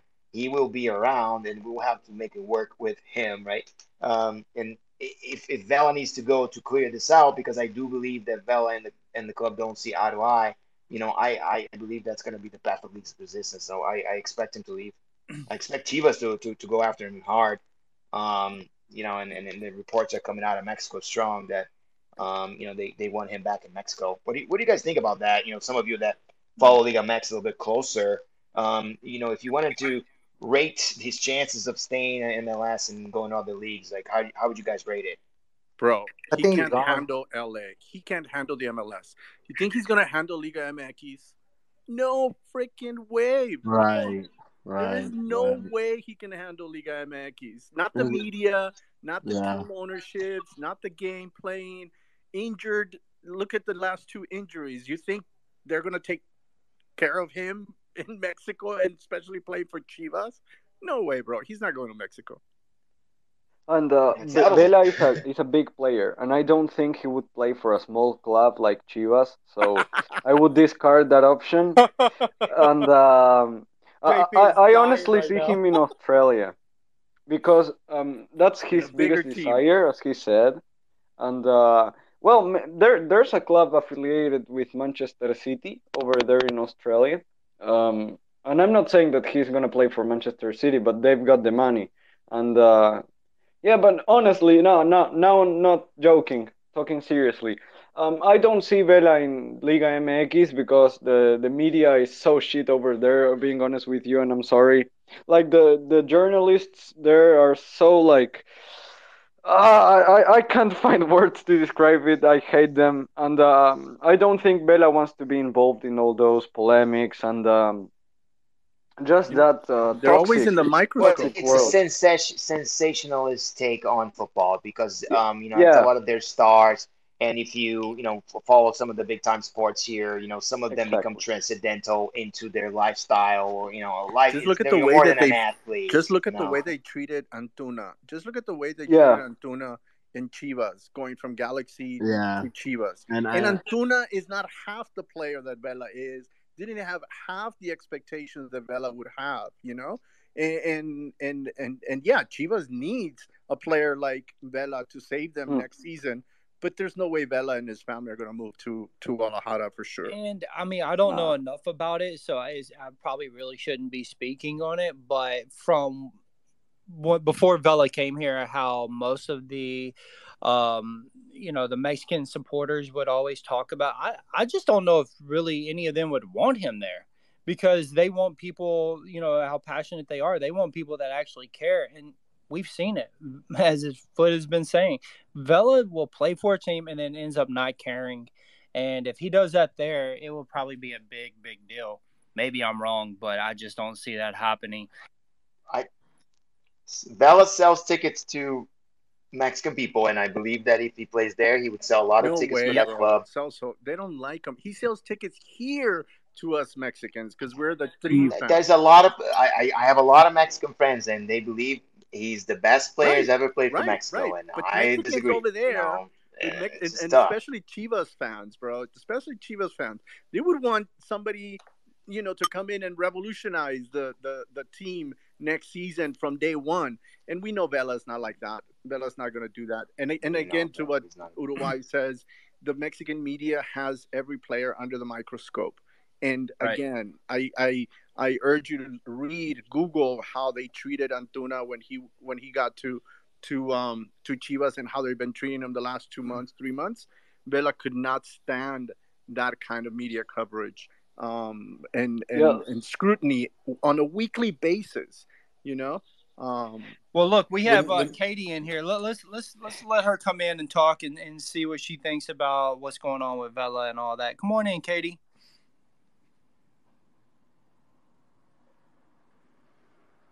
Nope. Okay. Uh, Um, just can I jump in and say when you're Yes, saying that he sell, when he sells when he sells tickets though, he's yeah that that's great, but he's he's, he's not a DP. You know, George Best sold tickets. George Best played for LA Aztecs, but he also you know he was he was a Man U star in his his, his heyday. He, he played for LA Aztecs, but he also played for Cork Celtic. You know, he played for Hibernian. He's a you, you have gig players and, and and to me that's what Vela is. Vela's want to be in the um, in the moment in the good time. You know, he, he's he's not there for the you know the hard times. He's not there for for slogging it out. He's shown that the past two seasons. So he's he's not a he's not a DP, he's not a squad player, but he will sell tickets. So he's he's maybe you know.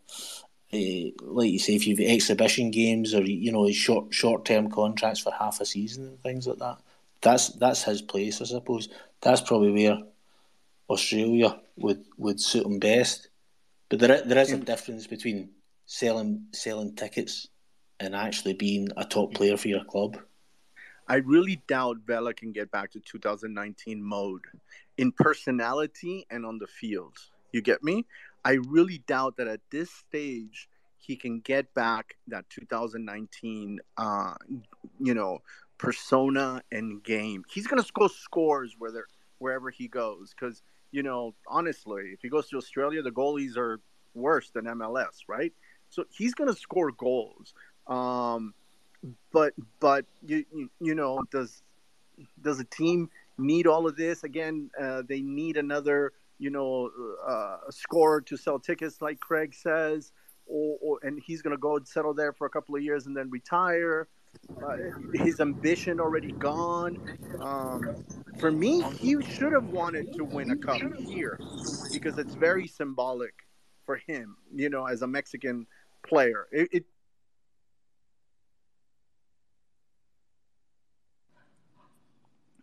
looks like he got cut off. Yeah, I mean, look, man. We we had Katie try to speak Oh, okay, again. come on, and- Katie. and sorry, I just met Katie. Go ahead and uh, go ahead Can you guys very hear me? Yeah, we can hear you. Yeah, Yeah, yeah, yeah. How are you? Hi guys, how are you guys? Good. How are you? Um, Great. I great. was great, thanks. Um, so I just think that Vela is gonna go where the money takes him, and um, I feel that. Well, I was thinking for the Max thing, why would he start talking now if he wasn't gonna come back? I, he's not gonna come back and just say, "Oh, sorry, I'm out after this year," right? I mean, he could, but that's what we're talking about. We wouldn't. It, it Yeah. would be ridiculous to do that now. You know, I mean, i- and if he does do that, uh, you're going to see some real angry, angry supporters. Uh, that he does that after. That's what I was gonna say. It makes no sense. Right. Could, could could could it be that the, the Max interview is to kind of soften the blow with this? Is it actually just marketing to to you know so that so that so that people it doesn't get a negative reaction? You know that you're reintroducing him to the support, but there's no commitment to what he's doing at all. It's it's not it's not an interview of any substance really. It's just a pure you know PR exercise because that's what Mar- that that's that's what Max does. Right. You know, he, yeah. Yeah. So, Katie, do you want him back? Um, okay, so I I am okay with him coming back. I think he's an amazing player. I think he's just beautiful on the field, and I know he has had a terrible year, and last year wasn't good except for in the Concacaf. That was he played great when he was pissed.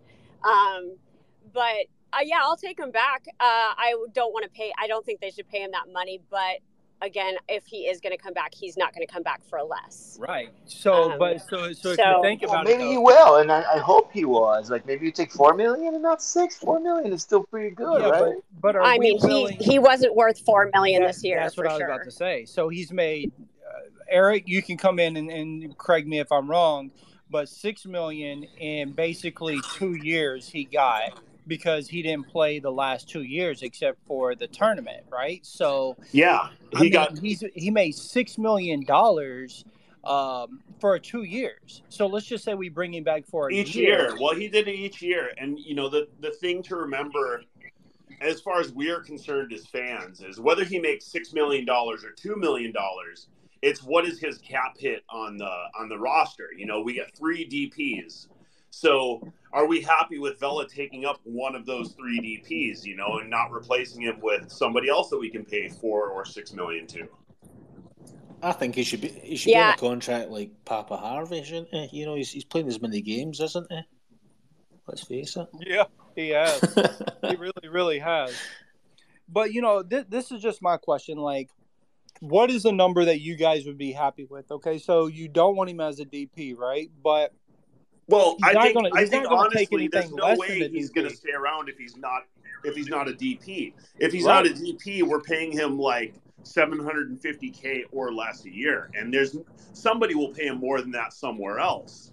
But right. like, it, but is that value there for us that we want to lock in that DP slot to Vela again? Like that's what we need to ask ourselves as fans. I think. And this is another thing: Do we really want to continually be a team that don't have three DPS that can play? I mean, think about it. We've had four years and yet have seen really three DPs stay on the pitch the whole entire year. Yeah, From yeah. Andre you know, Horta I, I, to the thing with Rodriguez, it's been ridiculous, man. So, well, I'd, I'd, still, you know, I, I'd love to hear hear Katie's thought, like just Carlos as a DP versus, you know, how much, whether he's two million, four million, or whatever. I mean, I would prefer the DP spot go to someone who's actually going to be on the field, but I haven't been really hot with Rodriguez being on the DP spot either. Um, I, I've warmed up to him a little bit more this year. I think he has so much talent. He's so athletic. Love every second, but he doesn't produce a whole lot a lot of times. Right. Um, yeah. He was gone for half of the year. Um, and you know he was shining in Galaxy that one Galaxy game, but like I haven't seen him shine all that much for him to, you know, fill up a DP spot. Right, that's that's true. Uh, that's true. But but but would you take the Rodriguez that we have seen since he came back over what we've seen with Vela as a DP. See, yeah. I, I personally, uh, I, I personally would because I feel like, okay. Um, you know, obviously the last two years we haven't seen. Look, there's no question Vela is the best player in MLS. I'm not saying that, but we don't have the Vela from 2018 and 19, right? We have a whole different injury-prone Vela now, and that, so for yeah. me like the glimpse that we've seen in the tournament, that was the 2019 Vela, but we we aren't going to get that again.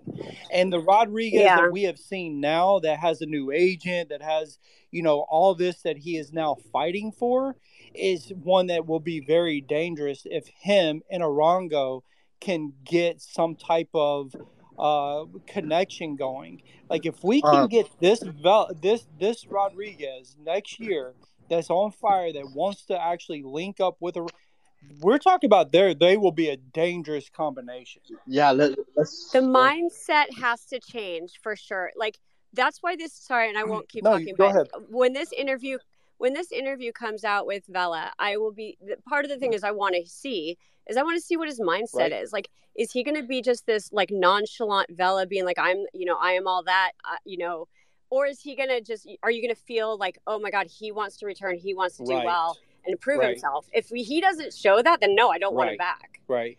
And if you're absolutely right. And I, I think that's mostly what people are going to watch. But let's say we don't get the answers. Let's just say it's them talking about family life and this and that. What is the point? Like what do we get out of that you know, like I would, I would also ask if you do if you do get the answers. There's no point yeah. to be that. It's they're going to address the contract negotiations yeah. that be going yeah, on, and the uncertainty around it. And this is what it's about. And Max is a great guy, great guy for it because he's a PR guy. You know what I mean? And it's all going to be fun and you know, and family oriented. If you do, if you do, two family man talking about family. If you do get the answers you're looking for, if you do get the reaction you're looking for, are you going to be taken in by that? You know, like. Well, you know, there's one answer that we need to know are you are you renewing your contract or not? Because we don't know, right? Like if, they, well, if there's a contract negotiation and it's done, it's the, we want to know. Or he might announce he like, won't. Does the front office take the option to extend him one more year? You know, it's as far as uh, yeah. correct me if I'm wrong, but it's basically the front office deciding whether they want to pay him one more year or let him walk. It's like you know, it's his extension. No, nobody's gonna pay him six million. You know, like Chivas Guadalajara, uh, Chivas Guadalajara the, the three pay high paid player, they don't make what Vela makes, right? So all of a sudden they're not going to come up with six point five million dollars to pay pay Vela to so come. So what is the number that we should happen. be okay with? Three, I think three is well. I, I, well, he's not going to take three because nobody takes a fifty percent pay cut unless you're retiring, unless you want less pressure, right?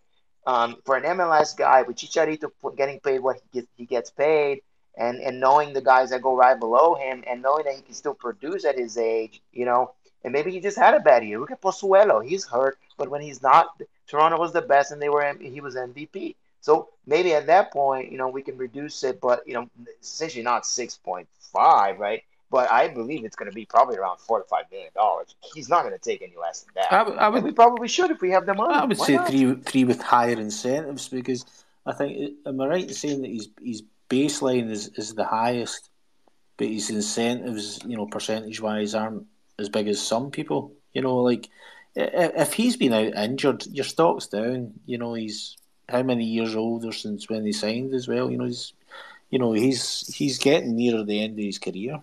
So uh, with that, he's well, he's, he's, he's, 32. He's he's kind of a youth. Oh, I mean, like, Oribe Peralta he's, he's, older, he's older than he Anyone was. Tomorrow? So and he's, he's becoming a gig player. That's that's what I'm trying to say. So if you're if you're a gig player, if you're you know if you're only like uh, there for for when you're available to put the effort in or whatever, then it's it's it's incentive based. It's appearance money. It's goal money and stuff like that. You know, rather than all in basic salary you know, maybe that's that's the yeah. the makeup of a new contract. That's yeah, the toughest part is when he misses the games too. He's been missing games kind of late. Uh, you know, when, sorry, go ahead. Go ahead Maybe the league's involved too, because remember it's a big market for the league, and they don't want to lose. I was gonna say that, and they don't want to lose the big market, go away to somewhere else. Huh? It has to be something involved. Because yeah, but you know what? Time... How much of that do we do? Does LAFC have to take? Right? Like I get it. A I lot. get it. A yeah, lot. but dude, it's ridiculous because it puts us in a position because of our position, because we're the LA team, the Los Angeles team. We're ultimately the bridge between the two leagues, you know, and and and I, I, I we are the league's bridge to Liga MX, where MLS knows they can make a lot of money. Once the coffers are open to that market, look at guys, when this... they took the Tráfico he was not playing hanging Chicharito, and that was everywhere. It was nobody's picture. It was the two. Right. Yeah. And even for the All Star, Nelson, even for the All Star game, game, as well. Even for the All Star game, that was a big sell for the MLS, and they lost a lot of money. I don't think the MLS is very happy with Vela himself. Um, there, are, for me, there's two. There's two things. If it doesn't work out with with with uh, LAFC for Vela to renew, here's MLS. two things. It, it, the, but for L, for him to renew with the MLS, uh, uh, for him to renew with LAFC, the big question for MLS is where do we place Vela? To I don't think he's staying in the MLS. Right, right, but but let's let's put this. But then you got to replace his caliber yeah. guy. Let's put the scenario someone where, that's gonna. Let's put the scenario where the league is playing very hard with Vela to stay another year, right? So they can recover their COVID investment, quote unquote. And where do you place him? Because he has to play against Galaxy. That yep. is the biggest sale. You can't put him in the East Coast playing against Nani and and uh, anybody else in the Eastern Conference. He has to play against Ruidíaz. He has to play against Chicharito. That's the sale. That's the winner for ratings and tickets for the MLS, right? So where do you place him? San Jose and merch. No, I mean he's not gonna leave to go to another team within MLS because I don't know of many teams that can actually yeah, he's not staying uh, afford that kind of salary other than uh, Atlanta United, and even um, Atlanta's DPS don't make nearly as much. And his the, wife, the, the Vela contract is an anomaly, and it, doesn't fit any model. Right, but he's the so big. MLS, we just don't know. But he's the big MLS uh, project uh, in the last five years, and we already saw. And so was Chicharito, right? right? I mean, Chicharito Again. came to save the day for Zlatan, right? I mean, they lost. Right, but you also got to remember. You also got to remember, Vela is going to make decisions on what his wife too. So he he isn't going to leave LA to go to another MLS team. It's not going to yeah. happen. If you go to San Jose with Almeyda, oh, you know, but hey, you know, you know yeah, what, Mar- Marty, he bought a huge property in Hancock Park, so we got to keep that in mind. Oh, he did.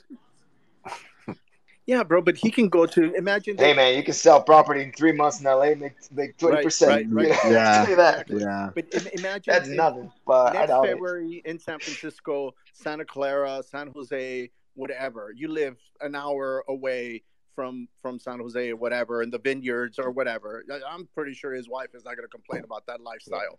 So private jets, right. man. It, it's gonna be it's gonna be hard to sell. It's gonna be hard to sell that big ass mansion on Six and Highland. but Almeyda would love to have them at least for a year. Yeah, you know, I, yeah. I, it's it's kind of the problem MLS has in general promoting soccer is that you know people people need to see some big names here and you know versus solid team performances you know like look look at who what teams have really dominated the league, and it's you know it's been Seattle Philadelphia had a good year. New England this year, like none of them are are quite have the appeal like that Los Angeles would have, and none of them really have the big name players either. You know, of the handful of European guys, they have some like minor league, minor name guys, but that's where the success is. But does that generate the eyeballs as they try to appeal to more crossover people from other sports and build a league? I mean, that's kind of the paradox that we're stuck with. But with the, as, we as have, you, have, as you said and and and Foot said there, the, Like, the uh, MLS's big game is the LA Derby now. You know, everything like every other team pales into insignificance. You know, even if those two teams are not on the forum, that's what they're selling to you know what, Craig? You're you're so right. You are absolutely so right because it was always uh, it was always the Timbers and the um and Seattle that was the big rival, and then once LA came in, now you always hear about them. I mean, you still hear about Timbers and and Seattle, but you know it's the LA teams, and so it's it's very true. That is something that MLS just rides on. You know what I mean? And and uh, I, I see I see y'all's point. Uh, But you can find some good players, man. On the, on the New England, since they just won, I think it's interesting to say that they won in a very interesting manner because they found some under their radar guys that were getting paid pretty well. Carles Gil played. Uh, he gets paid two million dollars to two point three million guaranteed compensation. Gustavo Bou, it's two point one million dollars. That's not a bad salary. And then you have some guys making half a mil there, which has been my argument is that we don't have as much of that the meat in the in the bone guys, right? That we can milk, and we end up having to fill it with a bunch of USL dudes. Like Christian Pania makes half a million dollars, and then the big find, right, was Adam Buksa, which makes three hundred thousand dollars, and I believe it's like the currently one of the hottest players in MLS.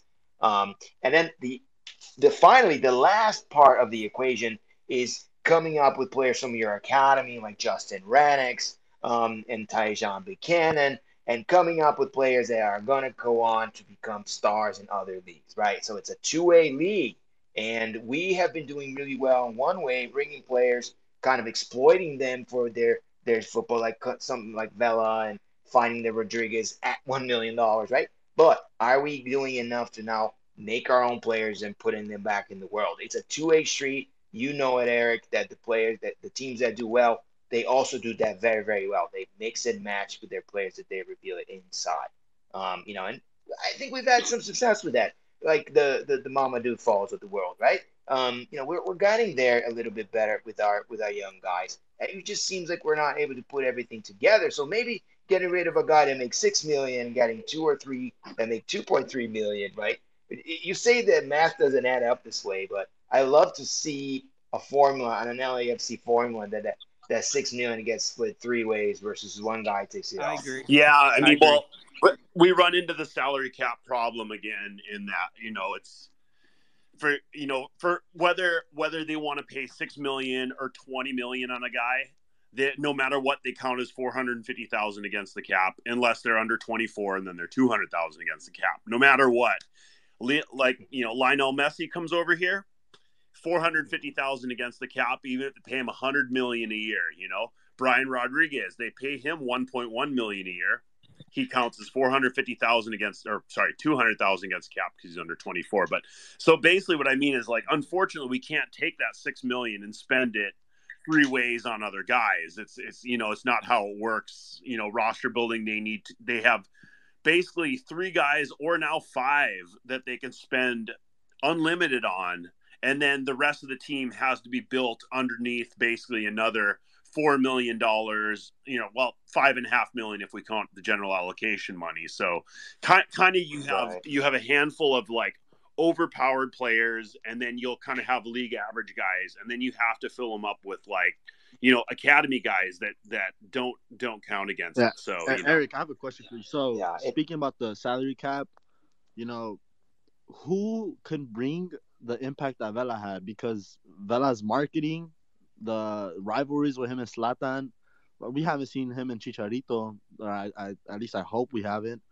But um, what players can bring that impact that Vela had to LAFC or to the MLS in general? Because having Vela coming in young, straight out of I think Sociedad, and yeah playing just perfect the first two years. Then Zlatan comes, and then it's a whole rivalry. The marketing is crazy. So who can replace that? Who can bring that in for the MLS and LAFC? Yeah, I mean it's. I occasionally I'll put because on he's gonna he's leaving. It's his time's almost up Yeah. either way. So who's gonna be able to bring that? It's, it, with the salary cap there too. So who's gonna be able to bring that? That's what's Right, right. So so that's going to leave us with Brian Rodriguez as our only designated player, you know. And then, you know, we have Diego Rossi technically on loan, but it looks like he's going up, going really well at Fenerbahce and it looks, you know, if I was to guess, they're going to pick him up and he's going to be off of our books. So, you know, if Vela leaves, I've I've spent time, you know, take one look at like European players and just look at who in Europe is making 5 million euros a year. That translates to right around 6 million, 6.2 million dollars, give or take a little bit. But if you look at the level of players at 5 million euros a year over in Europe, I mean, you have guys like Hakim Ziyech, you have Yeah. Dele Alli, you know, and you start looking at these names of guys like that, and you imagine them in our starting lineup as opposed like Dele Alli as opposed to Vela or Hakim Ziyech as opposed to Vela, you know, like um you, you know guys like that. So that's that's how I would look at who re- who to replace him with. And the other thing, you know, which we haven't really gotten into for a while, but is the U22 initiative, which allows us to take outside MLS guys under 22 years old and basically make three of them to take one DP slot. So they can start picking up basically if if this rule was around when we started our team, you know, we could have had Andre Horta, you know, the, hypothetically, bear with me on Yeah, this, yeah. Uh, Diego Rossi and Brian Rodriguez, and they would only count as one DP slot, then allowing us to have Vela and then one other DP on top of that. You know, like it's the way the roster rules have changed. We can start picking up these top prospects, paying all three of them 10 million a year and they're only going to count as 200k against our salary cap so it's you know the salary construction is really a, a crucial thing with the league and but that's guys, all of this talk, it just hits at the core of the problem that we've seen 2020 and 2021 with this team. That the FO, JT, the recruiters are trying to do 10 different things with this team except win. You know, that, that it's replacing, asking the question, who can replace Vela in marketing and persona and this and that, in my opinion, is completely out of the question regarding LAFC today because it's going to be the fifth season and the fifth season needs some silver. And, and sorry, but I don't want the next big, you know, billboard guy coming to a team and being a failure like Zlatan, basically. And lastly, with all this talk about you know, we can bring in this five million guy or that five million guy. We're starting to sound like Carson. We're starting to sound like on our fifth season. We're starting to, uh, you know, the same thing that I criticized Carson with that, you know, they've gone from their Mexican period to their Central American period to their European period, now back to Mexican period. We're about to jump into that ditch and be no different than than Carson.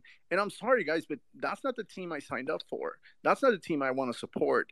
That's not the identity of a oh, team oh I yeah want to support. 100% i mean Yeah, well, we're- we're also at that time that things are changing and the roster is But at, you're at a changing a move. Like these guys way. are coming and doing with their Right, contract. Atuesta makes half a million dollars, right? Like we haven't talked about the fact that that man is so underpaid. Like Right, talked right, about yeah. making him a DP, and that's I giving them some real at- money and make him. Yeah, the but guy. you know what? I'll, I'll Atuesta's gonna leave. I'm sorry. Go ahead, Katie. I was just saying, Atuesta's going to be out of here within a year. Yeah, but if we could, Well, because he gets paid half a million dollars, Katie. If you give him two million and make him Chuck Right. Carles Gil, give him Carl's Right. Gil money, Right. right? And give him a Mhm. DP and make him our guy, I'm sure. July. and until tell this July. To get the f So out of that here. is- Yeah. We're not gonna have this Katie. problem, man. This is what I'm saying. We have to think beyond so so this is my this I is my question to you guys. Would you be okay with them making Atuesta a DP? Yeah, most Absolutely, definitely. 100%. You cannot win without that man Yeah. in our midfield. It's You just need to I protect agree. them. You By need the to way. Rafael Vega is going to be the, the, the face of the league. The guy's going to be a record signing for Inter Miami. Let Inter Miami beat that that that that thing that that that Foot described. You know, Rafael Vega is the real deal. The East is loading up on guy in guys from Brazil, and and and the the six million dollars very soon is not going to be too much for this league. Um, you know, again, who cares who the next uh, face of the league is? We need to go back to what Foot said. Build it from the middle. Don't let Atuesta leave. He's the most important piece I of everything agree. we do. Give them two million dollars. That's four times his salary. Otherwise, Palmeiras is gonna come here and gonna give him a million and a half, right? Which he they have four guys at a million and a half right now. I just tweeted. You know what I mean? And they actually are contended for Vela right now. And But we all know put my money on that. Atuesta loves being there. He loves Yeah. being in LA. Exactly. Yeah. So he you loves- Yeah. So he doesn't want to go to Europe or anything No. like that. But if you make everyone's two trying million to get here and you can be the guy, you know, I, I don't see the reason why you would want to go to Europe. Like, like Uh, that's the I- thing. you know, I think if your does. ceiling is Palmeiras in Brazil, you should stay here as a I, I do think money. Atuesta has European ambitions, and I think you know largely with all of it, it's looking a failure on our roster has been like salary on the bench versus salary on the field. And the last two years, we have had way more salary park that is not on the field every game than salary we have in the field. With our Vegas Lights guys, you know, if you look at the payroll on the field, it's a fraction of our total salary.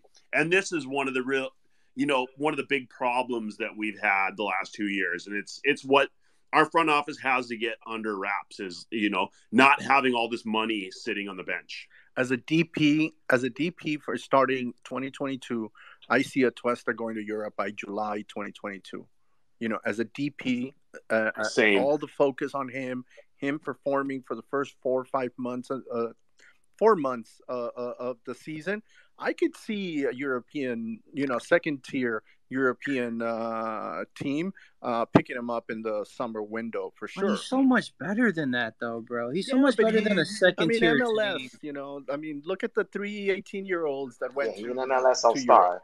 He can I'm going to go back to the thing with the DPS. We, we, we've sort of part the earlier part of the conversation. We're talking about letting in goals, and it's not a popular opinion, but guys did start to agree with earlier this season.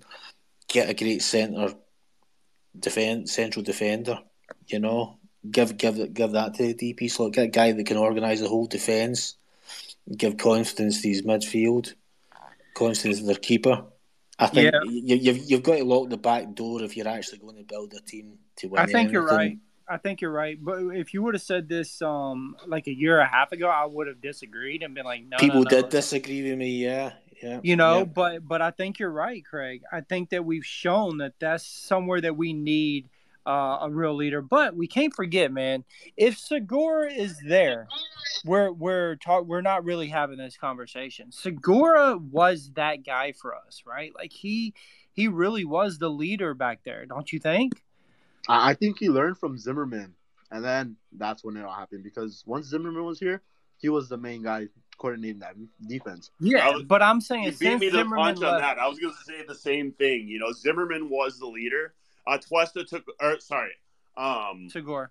segura took over as the leader after zimmerman left out Right. necessity and before zimmerman it was ciman who was a fantastic backline Yep. leader Right. Yep. And, and Right. and thing is, he's experienced. You know, we're getting people like Mama Fall. He's coming from I think Orlando, and he's doing good, one in a million times. But we need that guys that have that experience that can find. Mama Mamadou, Mama Fall? No, my Default is a high school. Yeah, right? he was a came high from schooler. Aca- the academy. Yeah. Yeah, yeah. We need, I'm Little just we need saying. a guy. I'm just saying. I believe. I believe that. Uh, you know, when it, Atuesta is by far the most important, but I feel like one of the second most is Segura, and I think that we've seen that more so this year than ever. Um, you know, because at the for a while everybody was like, "Oh, Mario, Mario," but Mario was playing with Segura, so it was almost like Segura was just letting him shine. But now that Segura is out, you see where where Mario has had problems, and it's like, And oh, and you know we are what? really missing. Segura, Segura is there. He's not like Vela, where Vela's just you know on vacation He's in Miami. exactly, Segura exactly. is there. He's Exactly. with the I'd like to second that one. Yes. there. Yeah, no, he's always out, You and he always comes out and talks to Segura fans. is always open. Yep. there. I mean, Celso got a Yeah. picture with him right after he got hurt. No, it wasn't me, but someone did. I think it was JP. We I, I think I got there's another guy that, him. that He loves was LA. awesome. He won't leave. He was always in a cast. He's already in a cast where like, wait, what, what's going on here? You're supposed to be in. we I need a a we need a a ACL. cast He's defender. walk with the torn ACL, and he's there Right. shaking everybody's hand, dude. Yep. We need a de- we need Yes. a defender. Yeah, right. We need a 30 year old defender from La Liga to come to LAFC. We need a guy with with with strength. We need a guy with height. We need a guy that's going to knock somebody in their ass. Plain But and then simple, again, which we what lack. defender is getting paid six million? Back to that. What Yeah, they're paying paid a lot of money. in La Liga? No, dude. I want a defender from. I want a Look at the defender positions from that get Serie A. USL guys, right? Like, so the defensive midfield has been a liability. Mark-Anthony Kaye left, and he was the quasi DM we had. Now we have Crisostomo playing that position. So I would immediately bring in a DM, someone that can come out of the box playing the ball, and but also Right. it's a ter- terrific marker. And then I would really consider getting rid of um, um, uh, Chiqui Palacios, man. Like he's really kind of, in my opinion, the one that's sort of odd man out in that defense. Doesn't feel motivated to me, and and go after a, a top notch winger or someone that's a true left back to to, to Yeah, like- that like, position. I That, that think you let him and Edwards out. I think they Yeah. both go. I I'm not. I I'm, I'm not an Edwards fan. I'm sorry, Yeah. guys. He he just makes me nervous all the time. Yeah. Edwards is yeah. uh, the good backup, right? Like, wait, but Chiqui Palacios is the the national that should be starting, and and but again, all I saw was was him getting abused this past game and, and allowing crosses into a box. You know, uh, one of those had to go in. It, we were very late, Right. Very late in every ball. You know, and Fall like has the the classic like, dude, are you okay? Because you're late in every No, ball. No, for sure. Um, you know, and, and, and fall, let's talk about leadership coming early in age. I know we're kind of pivoting here. I'm pivoting, but um, age is not a good predictor of leadership because this kid comes in there and he's been pretty vocal in the defensive side of the ball, you know, and, and giving instructions to everybody. You know, I like to see Fall continue to progress into one of the better defensive defensive people in this league. So he might be the, the diamond in the rough here that we found throughout all this this nonsense that we So, lived through I agree hundred percent, and I think it's going to be amazing. I think it'll be great when we see Fall and Segura back there together. I think it will be really good, and you know, I, I like I like Fall a lot. I think Fall has shown um, that he deserves to be on this team, and uh, he's put in great work on the back line back there. Yeah, you know, he's you know, Segura, he was that Good personality. header, you know, corner kick scorer. The Segura was that before Mamadou. And then now Mamadou's taking that spot. But once Segura comes back, is it gonna be Fall Segura, Murillo Segura, Murillo Fall? I would like to see. would Seg- I would like. I to see, anticipate someone leaving. I would like to see as well. Segura. I would like to see Segura and Fall as the. He still posted, like Bob said, you know, Vela's not going to start because he's quote unquote injured. But will he start getting that starting spot when Segura's back, or is Mamadou still going to be that starter? Or is Murillo the one that's going to. I think Get Fall is the is an unconditional starter. Yeah. team, no unless he's Well, hurt. at, uh, at, he's there in on the that spot. on paper right now, on paper right now, you have for 2021, 2022, you have Segura, and then you have uh, Fall and Moon on the right. So whether you go with a f- four back or a five back, you got the left wide open. Um, well, uh, I, Segura is not going to be ready to go beginning of the year. He, he, if he blew his ACL, that's nine months. So he's he's probably not coming back to the then you till summer. definitely need a center back like now you know because you can't start can't start the season on the wrong foot with some 18 year old in the back line you, you- Right. Yeah, but right, because right. he's coming back, I don't see the team expanding in, and you have you know Blackman there, Blackman in there, and then kind of the cheap side that you can get this But let's perennial be backup, honest. right? Blackman Like you know, had a bad game against That's- Minnesota, Yeah, that's he had a another rough thing that i want to bring up Yeah, Where- Bro, rough he was we- a he was he was you you could tell he has not played. He had a bad game against He had well, he had them- he had like six tackles in the second half, and three of them were slide tackles. right He right he let a guy beat him behind him once, but I mean he hasn't been there much. The other thing with Tristan is he's a zero salary cap hit, so he's is he's a but crazy guy to Eric, get rid I, of. I honestly see him i see blackman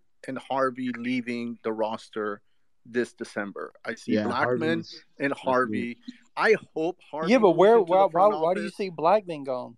Uh, I don't know. Just like Zimmerman and because he's underpaid and he probably will be in a position that he can get a better deal somewhere. You know, I, again, I could see I could see them trading him if they can get a good deal for him, but exactly. But to get Like rid a of him, 10 money situation. But would it- would it be yeah, like like I said with the salary cap, he he's a zero hit. He's a zero hit because he's been developed. Right. Hey Tony, we haven't heard from you, man. You got anything to add? Well, I was just listening. I got it. I got out of late for work. That's why I just jumped on late. I mean, I see you in here, but I haven't heard anything from you, so I just want to make sure if you had anything to add to jump in. Tony, we we missed you in Minnesota. How come you didn't come with us? Uh, man, I Because had to he- cancel. I was he- taking one for the team. He's taking it for the team, and uh, he, you know, uh, we can't Yeah, say that it's his fault anymore. Congrats on the boy, Tony. Thank you, Congrats on thank the you, thank boy. you. But uh, Yeah, man. This I, I just want to say a closing comment here on the on the on the on the salary stuff because if you I just read out some of the salaries of, of the winning team in MLS and, and we probably do the same with some of these other ones. You know, the, the reality is that we're very top heavy. You know, we have guys making a ton of money like Carlos Vela, Diego Rossi was uh, pulling a million, right, and he he left. Brian Rodriguez is pulling a million. Arango's probably about 700. You know, you got Ginella pulling 500,000, but that's about it, right? Beyond that, you know, you got guys like Raheem Edwards making less than the average, you know, agent in LA. So, you know, understand who these guys are and what they're what they're, you know, making here and and how top heavy this, this roster is. Maybe we need to make it a little bit more balanced in the middle to bring Yeah. some guys that can pull this up. For sure. I mean, Raheem Otherwise, one like, guy like, goes down, there goes the that's a great. That's man. a the great point. That is a Yeah, great, Edwards- great point. Edwards makes under under a hundred thousand a year. Like I think he makes 80 85,000 a year. And It's Mamadou Fall- unbelievable. It's a minimum contract. So Yeah. a a lot of these guys are playing with a little chip on their shoulder. Danny Musovski made it makes eighty five thousand. Tomas Romero makes eighty one thousand. Bryce Duke makes ninety thousand. Right? Like I mean, these are like regular average salaries that in Los Angeles requires multiple people to make Yeah. it. So you know everybody's playing for that next big jump here, and LA has not done a good job rewarding some of these guys with the next contract up, with very few exceptions, because of our reliance in guys like Vela. you know, and again, right. maybe it's a blessing in disguise. I man. see maybe Blackman- it's the, what we really need to become. A Yeah, and, and you know, just just consider salary on the field versus salary that's not on the field, and I think that's that's really another way to look at the team that's helpful. Yeah, I because see Blackman just like K. I see Blackman just like K. He's not Yeah. gonna like he's not gonna like the treatment from the front office come December, and he's gonna ask to be traded or he's gonna be released uh, to to the draft, like you know Gwen and uh, uh, Zimmerman were, and uh, he's gonna jump out New Ze- New England or That's something. right. There's a draft coming up. That's a good point. You know, there might be a de- draft designated player given and end up in, in Carolina. You know, but it's good for him. You know, whatever but get these guys playing time in the, in the league and value them. I we're always welcome. You know, the Walker Zimmerman story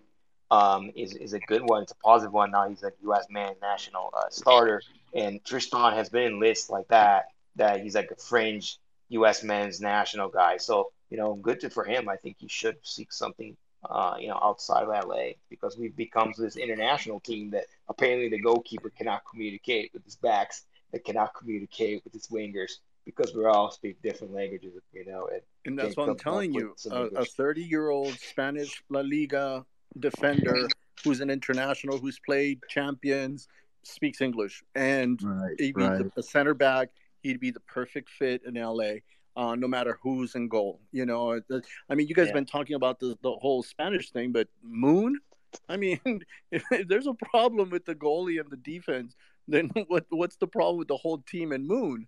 So I mean, I think it- Moon is the know. really outsider because he doesn't really like going through his Instagram. You know, it's just no, not a lot of English, so he probably does not even have a lot of communication with the Well, guys. he did. He did actually say a couple of things in English uh, not too long ago, and he Oh, actually did? he, he spoke it. He spoke it actually pretty good, uh, but he doesn't speak a lot of it. But Sifu has It's been a year too, man. That that, that has Si- has helped, Sifu? Sifu is uh, really tight with Moon, and um, I'm sure they, you know, they try to do their best. And and the cool story yeah. that I heard about Moon from the very beginning is that his translator tries to let Moon figure things out first, and then when someone will say something to him in English or Spanish, he asks Moon to they the the translator will ask Moon to repeat it, and if Moon has trouble, he'll correct Moon and like explain to him how to say things and then have him say it. So I thought that was a pretty cool story. Yeah, that's pretty um, good. Nice. You know, uh, I sympathise but... with him because I know what it's like not being understood. You know. yeah, yeah. what did you just say? Me, me too.